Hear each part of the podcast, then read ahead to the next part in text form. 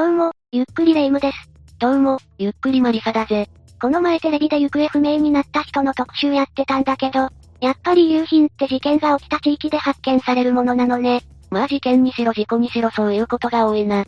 ただ、必ずしもそうだというわけでもないぜ。別の場所で見つかることもあるってこと？ああ、実際そういった失踪事件が過去にあったからな。なんだかそう聞くと変な感じがするけど、どんな事件だったの？じゃあ今回は、岡山県男子中学生失踪事件を解説していくぜ。それじゃあ、ゆっくりしていってね。この事件は、2022年11月13日14時30分頃に岡山県倉敷市で起こったものだ。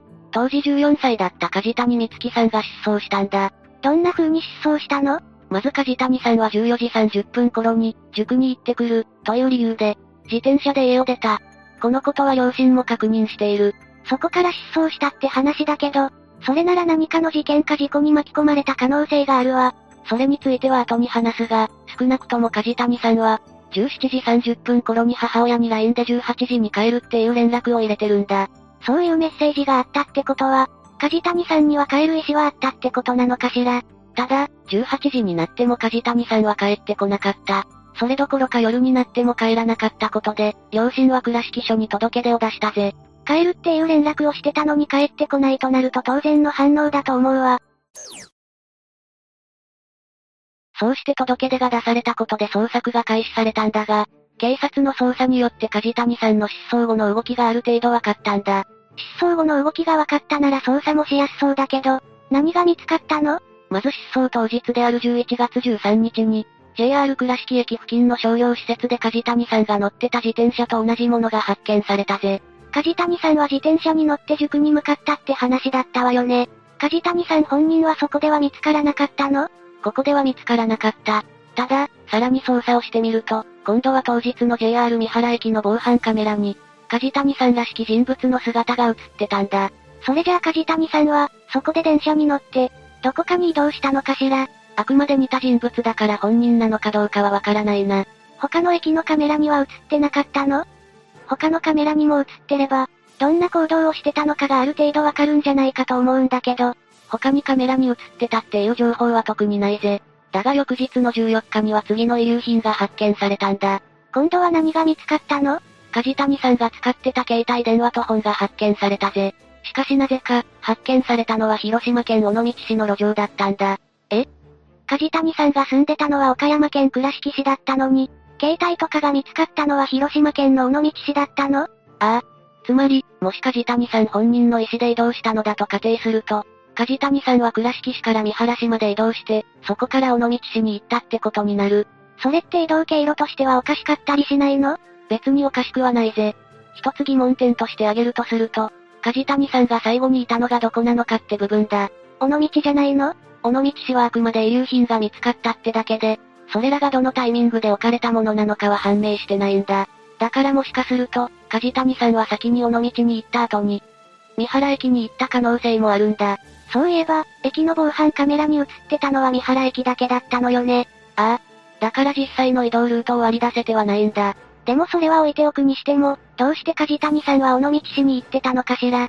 隣の県ではあるけど、何か理由とかあったりしたの？梶谷さんが尾道に行った正確な理由までは判明してないんだが、一つの可能性として、母親からある証言が取れてるんだ。お母さんには心当たりがあったのね。母親によると、梶谷さんは2021年にしまなみ海道へと校外学習に行ってたらしいんだ。その時に自転車に乗って楽しかったっていうことを話してたそうだ。じゃあ梶谷さんは、もしかするともう一度、その時みたいにしたくて、尾道まで行った可能性があるのね。あくまで母親から考えられる一つの説だけどな。でもそうだとすると余計に変な感じがするわ。だってただ単にしまなみ海道に行きたかっただけなら、無理にその日じゃなくてもよかったはずだもの。実際、梶谷さんは塾の日に家から出ているぜ。何かもっと他の動機があったんじゃないかしら。尾道に行ったのは最終的な行動であって、それに関連する別の動機があったりしたんじゃないのかって思うんだけど。じゃあここからは、ネット上で語られてる一部の説も含めて、考えられる動機をいくつか挙げていこうか。14歳って多感な時期だし、いろいろと親には言えない理由とかがあったのかもしれないわ。そういう可能性はないの？家出説っていうのは実際にネット上にもあるぜ。母親は梶谷さんのことを、あまり勉強は好きじゃなかったけれど、いろんなお手伝いをする優しい子です。人の気持ちもわかる子です。と語っているんだが、梶谷さんは勉強が嫌になって家出したって可能性もあるぜ。その年の子で勉強が好きな子の方が少ないとは思うけど、それでも勉強が本当に苦手な人からしたら、塾とかに嫌気がさすとかはありそうね。だから、塾が嫌になって家出をしたんじゃないかと言われているんだ。塾に行くって言ったのは嘘で、現在の環境から逃げ出すためだったって説だ。ありえない話ではないわよね。さっきも言ったけど、ちょうど多感な時期だし、何かの拍子に家出してしまったっていうのもあるかもしれないわ。特に梶谷さんは受験も控えてたから、精神的に余計にストレスを感じてたかもしれないからな。ただそうだとすると、どうして家に帰ってこないのかっていうのがあるわよね。どこかに住むとしてもお金は必要になるから、ずっと家出したままっていうのは不可能でしょうし。ああ、そこでもう一つの可能性として考えられるのが記憶喪失説だ。記憶喪失？もしかして何かの事故とかにあって、その拍子に記憶を失ってしまったかもしれないってこと？もちろんその可能性はあるぜ。例えば車に跳ねられて記憶喪失になってしまい、事件の発覚を恐れた犯人によって言いくるめられて、どこかに連れ去られたとかな。だとすると、失踪事件というよりも誘拐事件になってくるわ。もちろんこれも説の一つだ。記憶喪失になるのは、何も頭を打った時だけじゃないぜ。頭を打ってないのに記憶喪失になることがあるの？全然想像できないんだけど。偏頭痛などの様々な原因で起こる一過性前健忘っていう病気があるんだが、これは一切の外的要因なしに記憶喪失が起こるというものなんだ。それってどんな症状が出るの？普通の記憶喪失みたいに一回なってしまうとなかなか治らないとか？いや、一過性前健忘は、記憶喪失の中でもあんまり長くは続かない方なんだ。基本的に24時間以内に回復するし、症状が出るよりも前のことはきちんと覚えてる。それって記憶喪失って言えるの？一過性前健忘は、症状が出てる間に起こった新しい出来事を記憶する能力が、一時的に機能しなくなるというものなんだ。だから自分自身や家族などの過去のことはちゃんと覚えてるんだ。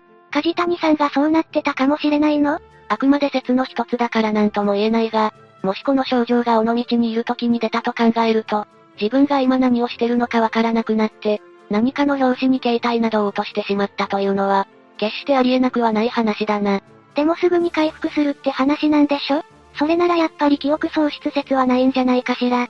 もう一つ記憶喪失の可能性として挙げられるのは、解離性遁走っていう症状だ。聞いたことがないけど、どんな症状なの？これはストレスなどが原因によって起こるとされてる珍しい症例で、発症すると自分自身に関する過去の一部の記憶、あるいは全ての記憶を失って、別人として生活し始めるっていうものなんだ。それって一過性前健忘みたいに、すぐに治ったりするの？いや、解離性遁走の場合はいつ完治するかがわからないんだ。たった数時間で治った事例もあれば、何ヶ月も経ってようやく治ったっていう事例もある。ひどいものになると、それ以上経っても治らなかったりもするんだ。かなり重い病気なのね。もし梶谷さんが勉強や塾、受験などで大きなストレスを抱えてた場合、この解離性遁走を発症した可能性もゼロとは言い切れないんだ。だけど梶谷さんは塾に行ってくるって言って家を出てるわ。少なくともその段階では梶谷さん本人の記憶があったってことでしょ？解離性遁走っていうのもあくまで一説であって、実際にそうだったなんて確証はどこにもない。ただ過去にそういった事例が稀とはいえ報告されてることから、可能性としてありえないとは言い切れないってだけだ。となるとますます梶谷さんが帰ってこない理由が謎だわ。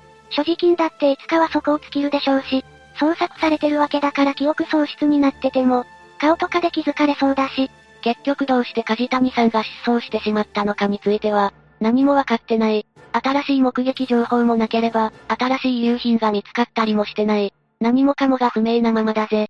何かの事件や事故に巻き込まれた可能性も否定しきれないし、捜査しようにも情報が少なくて難しそうね。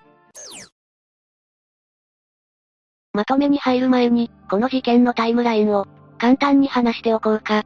ちょっとこんがらがったし、お願いするわ。まず2022年11月13日14時30分頃に、梶谷さんが、塾に行く、と言って家を出た。事件はここから始まってると考えていいだろう。自転車を使って家を出たのよね。その後、17時30分頃に母親へ LINE で連絡が入った。それによると18時には戻るという内容だったらしい。帰る意思があったのか、それとも嘘だったのかが謎ね。しかし18時になっても帰ってこず。さらに夜になっても帰宅しなかったことで警察へと届け出が出されたんだ。何かあったんじゃないかって思うのは親として当然だと思うわ。その後、当日中に倉敷駅近くにある商業施設で、梶谷さんが乗ってた自転車とおぼしきものが発見された。少なくともそこまでは自転車で移動したのかもしれないわね。そして同日中に三原駅の防犯カメラに映った、梶谷さんらしき人物が確認されたんだ。本人なのかどうかはわからないけど、電車に乗って移動した可能性はあるのよね。ああ。そして翌日14日には広島県尾道市の路上で、梶谷さんの携帯電話と本が発見された。何があったのかはわからないけど、梶谷さんが尾道にいた可能性は高そうよね。梶谷さんがどういった順番で行動したのかは分かってない。三原から尾道に向かったのかもしれないし、逆に尾道から三原へと移動したのかもしれない。このあたりは現段階では明らかになってないぜ。せめて他のカメラ映像とかに映ってればどんな行動をしてたかがわかるし、今の居場所もわかりそうなのに。以上が、岡山県男子中学生失踪事件、だ。かなり近年に起こった事件だったけど、失踪した理由がわかってなかったり、遺留品が見つかったりと謎が多い事件だったわ。本人の意思で失踪したのか、それとも何かに巻き込まれてしまったのか、それすらもわかってないからな。三原駅の防犯カメラに映ってたのも、本当に梶谷さん本人だっていう、確証もないみたいだしね。この事件は2022年12月に公開捜査が始まったということもあって、現在進行形で捜査が進められてる事件だ。もし梶谷さんらしき人物を目撃した人は警察に連絡してほしい。失踪時の梶谷さんはどんな見た目だったの？当時の梶谷さんは身長約170センチの中肉で、髪は黒色の短髪、黒の長袖にやや白っぽい長ズボン、カーキ色のサンダルを身につけていたそうだ。中学生としては、結構背が高くて目立つタイプかもしれないわね。それと黒縁メガネをかけてて、顔は丸顔だ。服装とかは変えられるかもしれないけど、顔は簡単には変えられないし、目が悪いならメガネを不用意に外したりはしないだろうから、それが目印になりそうね。もし梶谷さんらしき人物を目撃したり、関連した情報を提供したい場合は、岡山県倉敷警察署の生活安全課に電話をしてくれ。少しでも新しい情報が入れば発見につながるかもしれないし、無事で見つかってほしいわ。というわけで、今回は、岡山県男子中学生失踪事件について紹介したぜ。それでは、次回もゆっくりしていってね。